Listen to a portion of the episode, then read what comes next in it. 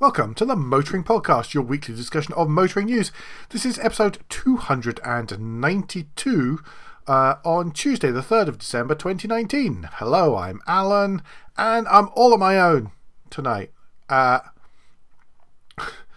yes, uh, His Lordship was allowed out to speak to people uh, in public over the weekend, and uh, yeah, he's obviously caught a disease.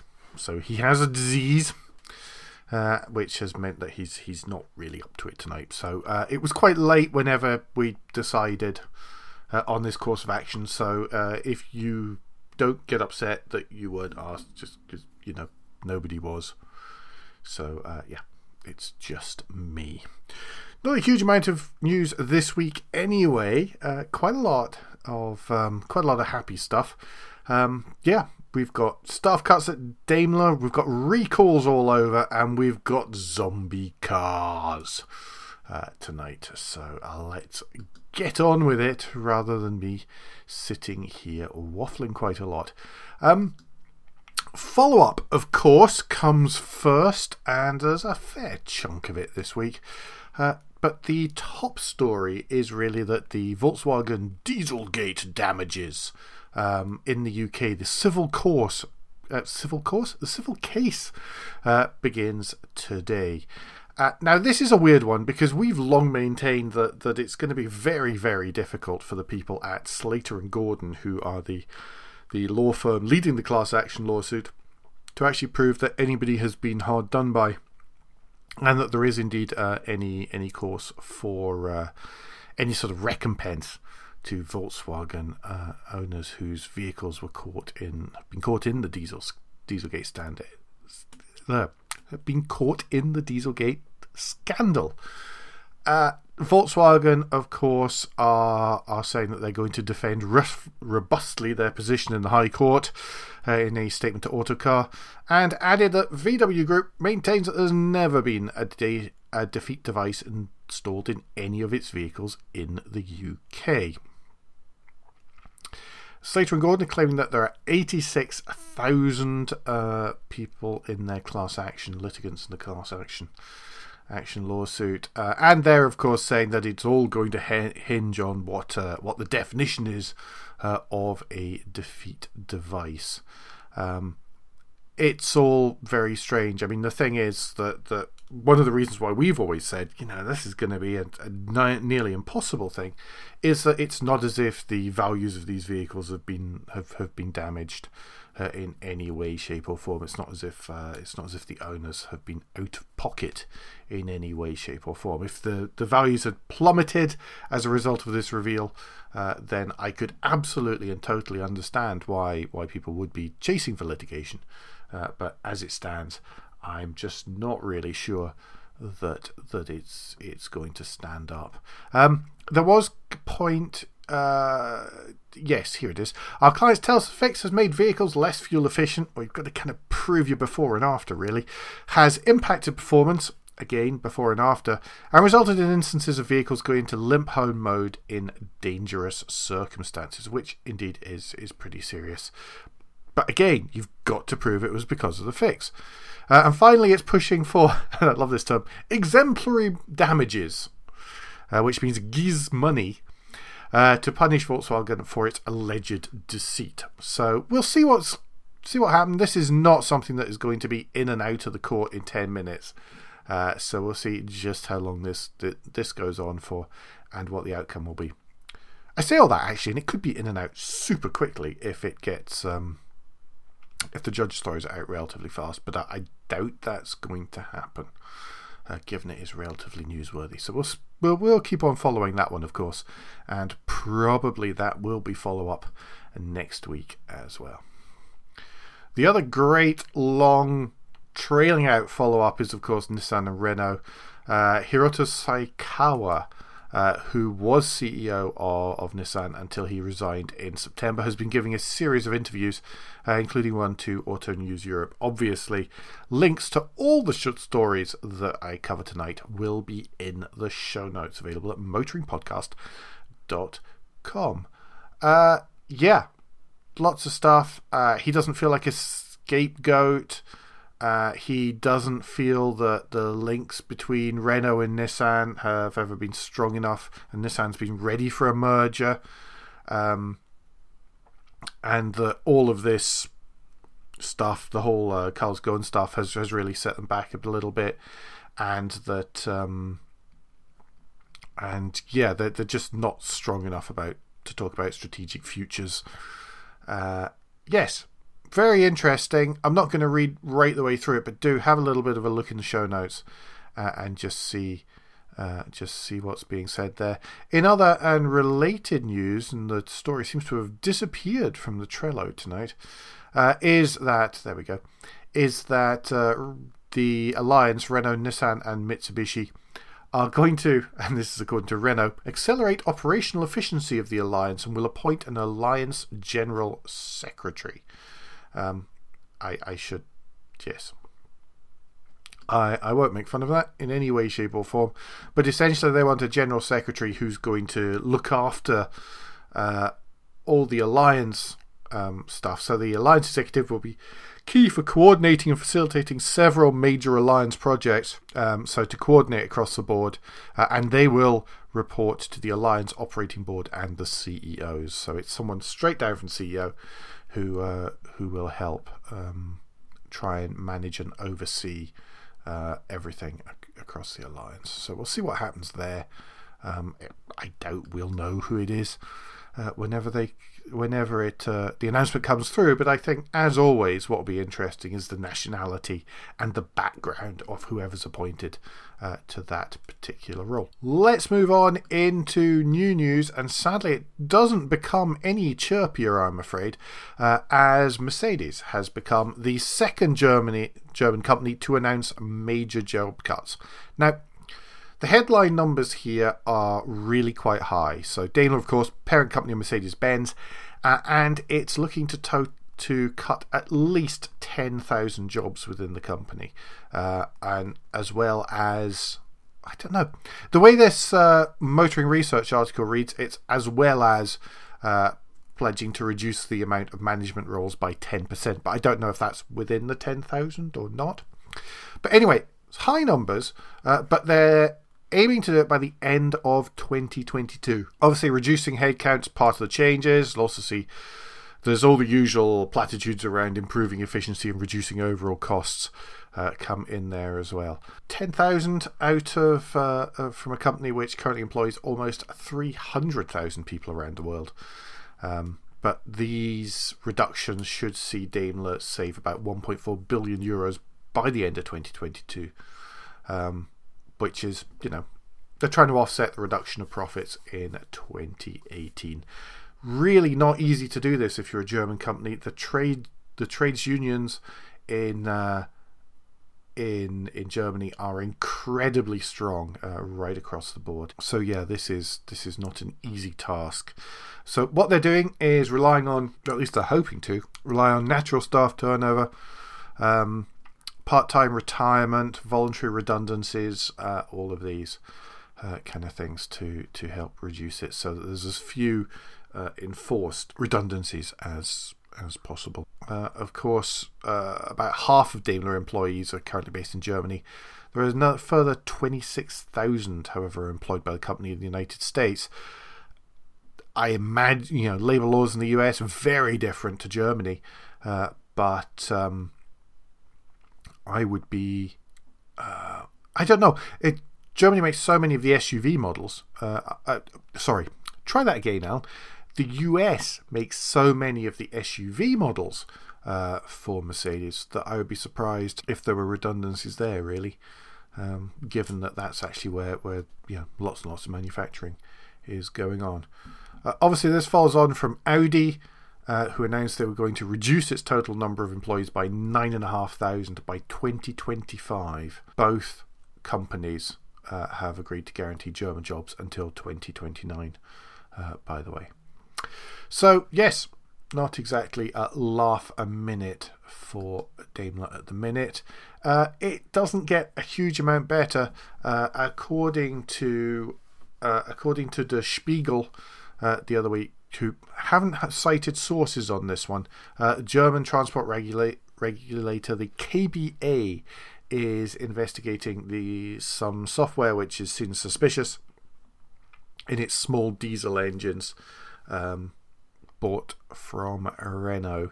Uh, so these are the engines used in the A and B class models. So I imagine it's the 1.4. Uh, it's 1.4. Pardon me, 1.5 diesel. Um, but not in smarts that share a Renault platform, so not in a 4.2 or a 4.4, which is really all the smarts, I suppose.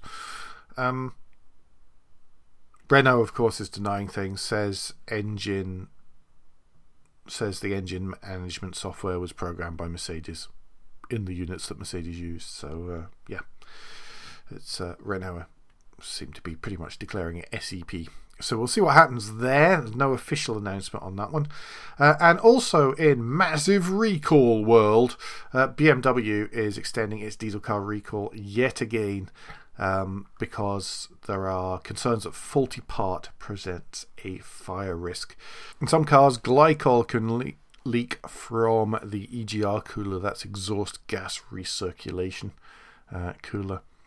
And mixed with soot deposits and high temperatures, you could end up with smouldering particles, which could mean that the intake manifold melts uh, and or there are fires.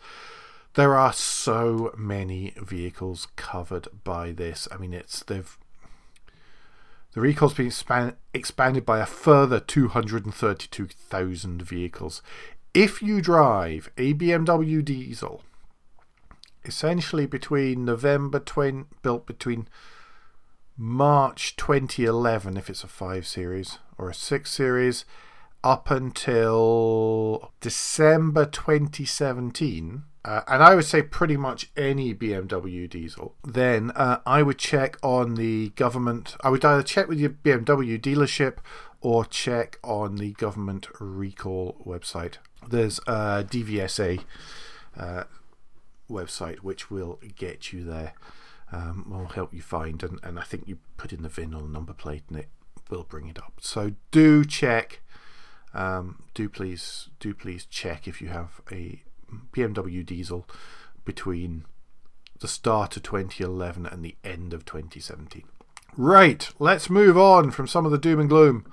Well, you can argue whether this one's doom or gloom or not, uh, because Transport Manager George. F- Manager? Transport Minister George Freeman has declared that he's in favour of a rollout of road charging in the future, according to Company Car Today.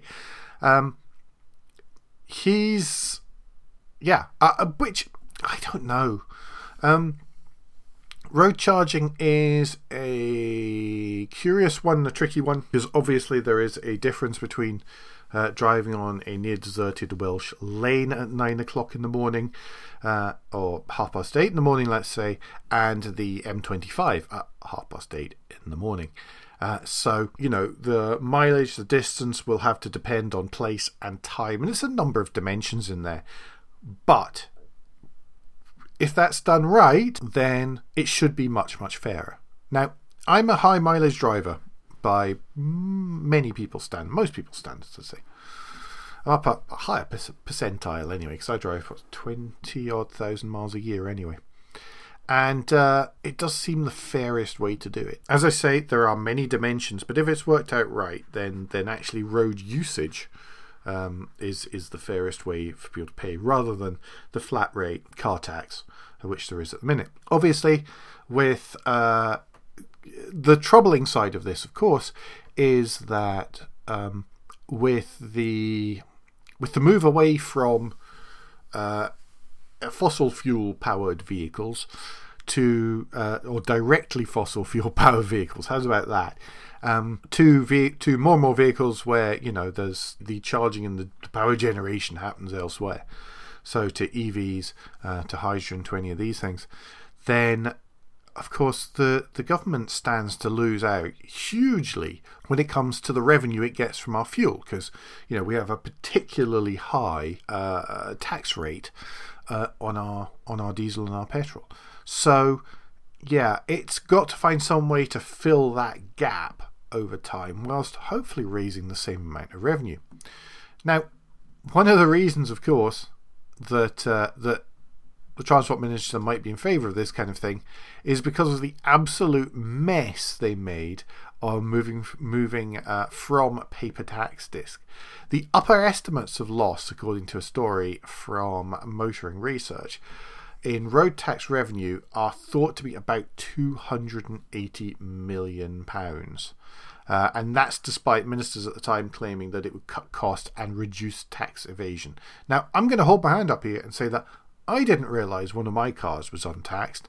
It's easy to forget because there's nothing there to remind you. There's no signal uh, in the car. I mean, now I've got it sorted. I have um, I have alarms. I have calendar entries for when stuff needs needs to be done when when vehicles need uh, need tax and MOT.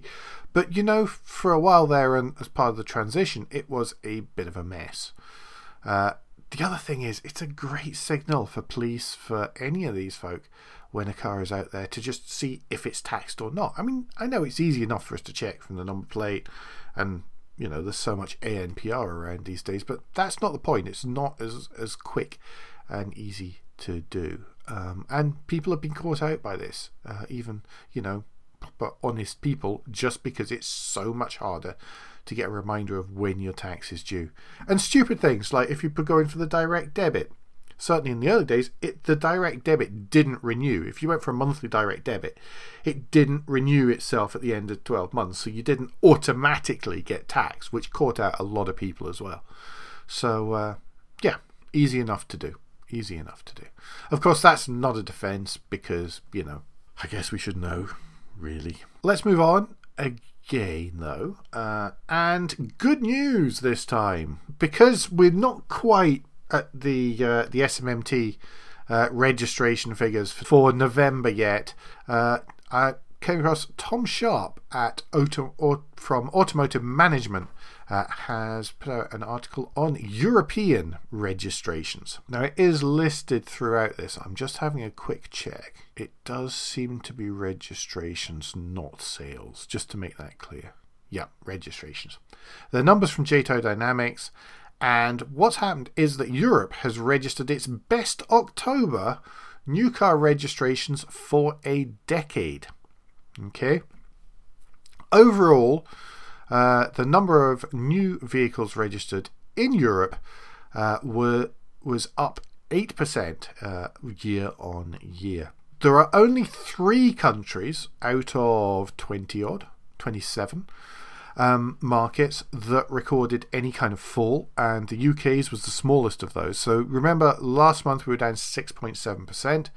In comparison, Norway are down 10.3%, and Lithuania is up 11.5%.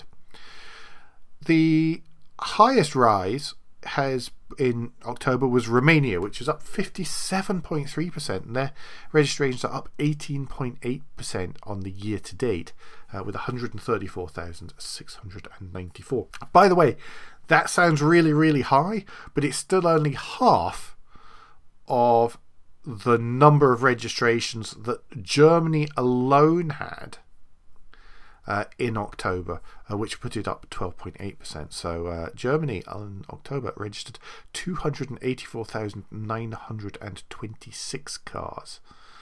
Uh, that actually put us in fourth place. Just scan through the number. I hope that's right. Uh, so the the highest registering countries in in October were Germany by a significant margin, almost by almost 100,000 over France at 188,000 uh, ish plus cars. Italy 157,000 and the UK 143,304. Who came next? I saw another high one.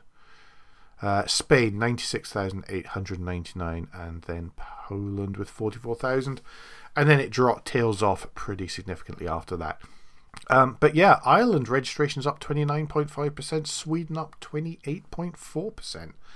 Uh, really quite high numbers there.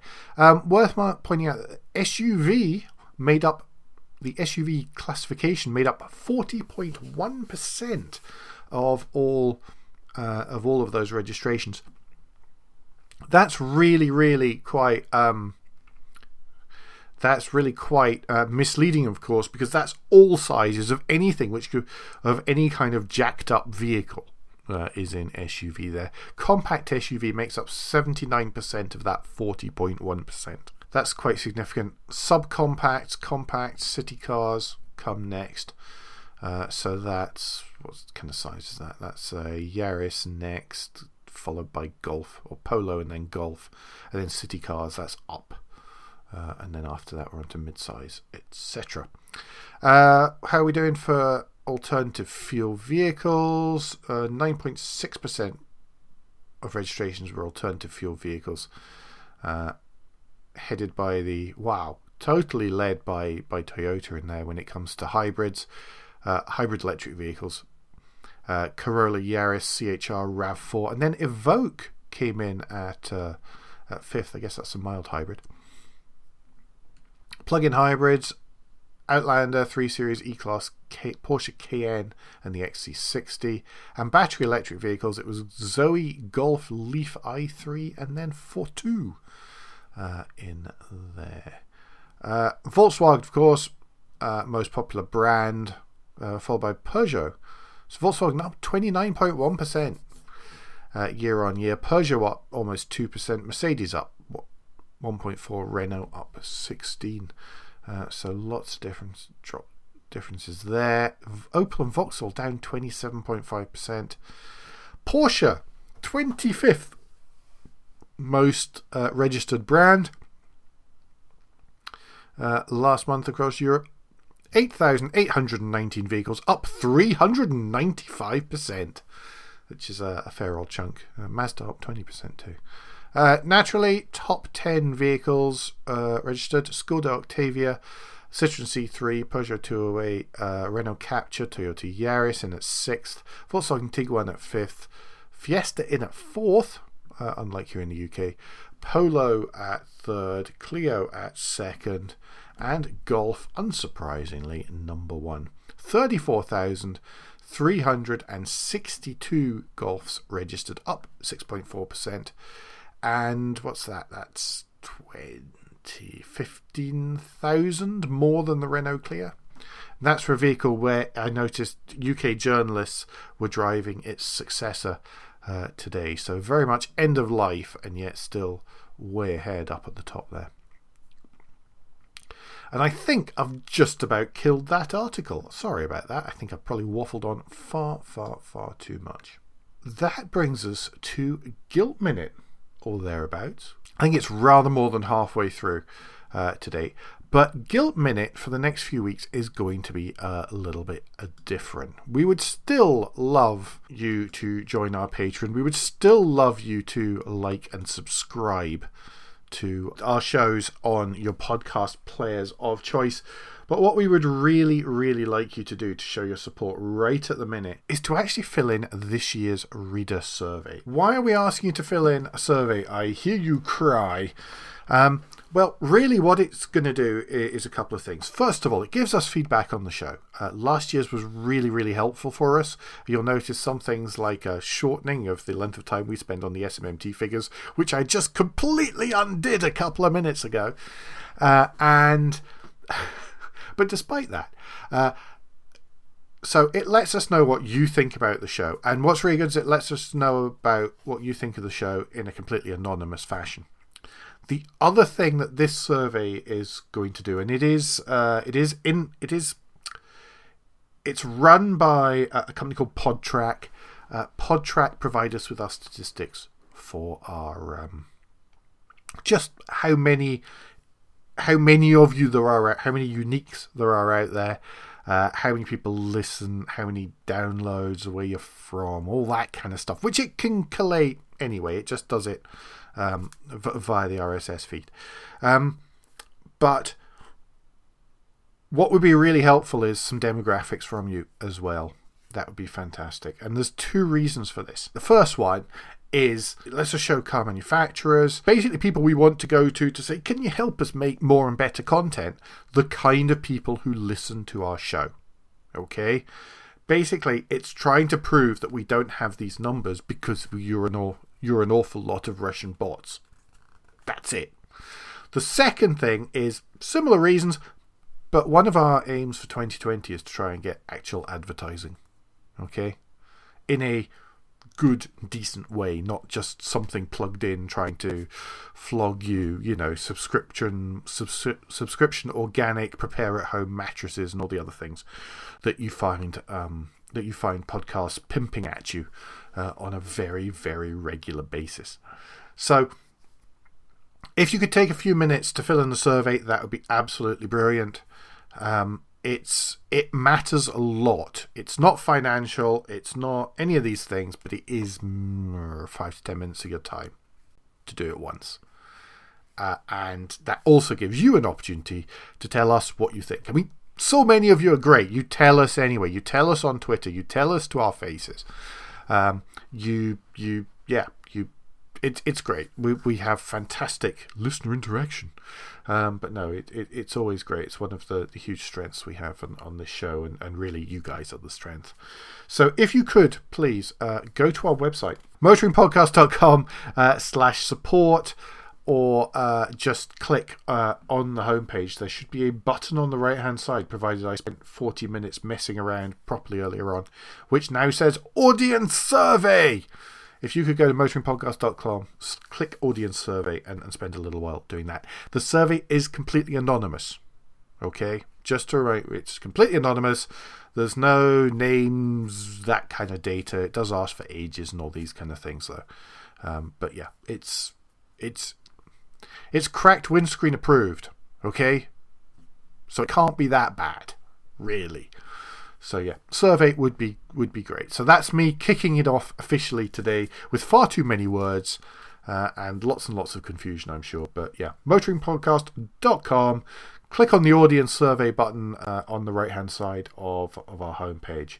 And if you can spare a few minutes to do that, that would be just genius. It covers both uh, rear view and your news show. Pick which one you listen to. Pick both uh, if you listen to both uh, and you should be able to, to work your way through that. That would be genius. I shall now stop waffling. Uh, Formula E news. Uh, not a lot of Formula E news, really. They had the kickoff in uh, Saudi Arabia, uh, which Rich and uh, Rich and Andrew talked about last week. Uh, however, this week it was announced that it will be granted full FIA World Championship status for the 2020 to 2021 season. I honestly don't really know um, quite what that brings to it in any way, shape, or form. But it is, again, it's another good sign about it being taken seriously um, by the FIA, who've had the name against it right from the start. And um, yeah, it's it shows that it's it's going from strength to strength, and, and yeah, Excellent. Well done. What else do we have in this part of the show? We've got a lunchtime read. Lunchtime read. I'm always on about autonomous vehicles on here, and it's very easy to light uh, light Andrew's uh, touch paper and set him off if you mention autonomous vehicles on Twitter, as I'm sure many of you are aware.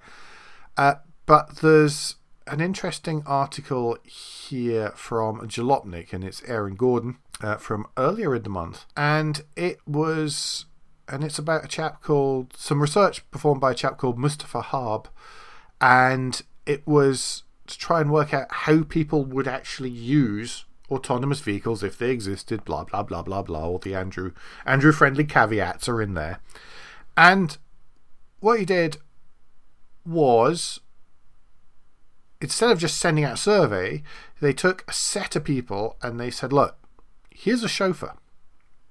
You have a chauffeur for a certain number of hours a week, and you can use them whatever you for whatever you want. So if you need someone to go, you know, just collect some some groceries that have been pre-ordered, then do that. If you need them to go pick up your cars from school to just use however you want, uh, sixty hours, sixty hours a week. There you go. That's what it was. Um, and they could do they could do journeys when you, as the occupant, weren't in the car. They could do it with you in the car. They could do it with anyone else you wanted. So it was to try and simulate that sort of aut- autonomous vehicle use instead of a personal robot. and they wanted to then see how people would use them uh, and things. And what was interesting was uh, just the actual behavior in there. This is a long form article. Do go and have a read because the outcome of it and just people's behavior and the way many people actually used the vehicles um, was very, very interesting. Uh, yeah, from a social point of view, as much as anything else. It's such a simple, simple way to actually find out how people would use AVs as opposed to just sending out a questionnaire. So, super practical uh, and really clever. I will say the downside was that a number of people, uh, there were a lot of what they're calling zombie miles being done, which means that the owner was not in the car, or there was not an additional person in the car, other than in this case the driver. So with an AV, it would be running empty to go and do things. Uh, and of course, that may even increase the number of miles that a vehicle does and the number of vehicles on the road at any one time, uh, as opposed to, to actually decreasing it. But yeah, go go have a read. It's it's it's a couple of thousand words, but it's it's worthwhile of, of sitting with a sandwich or a salad at your desk and and having a browse through it.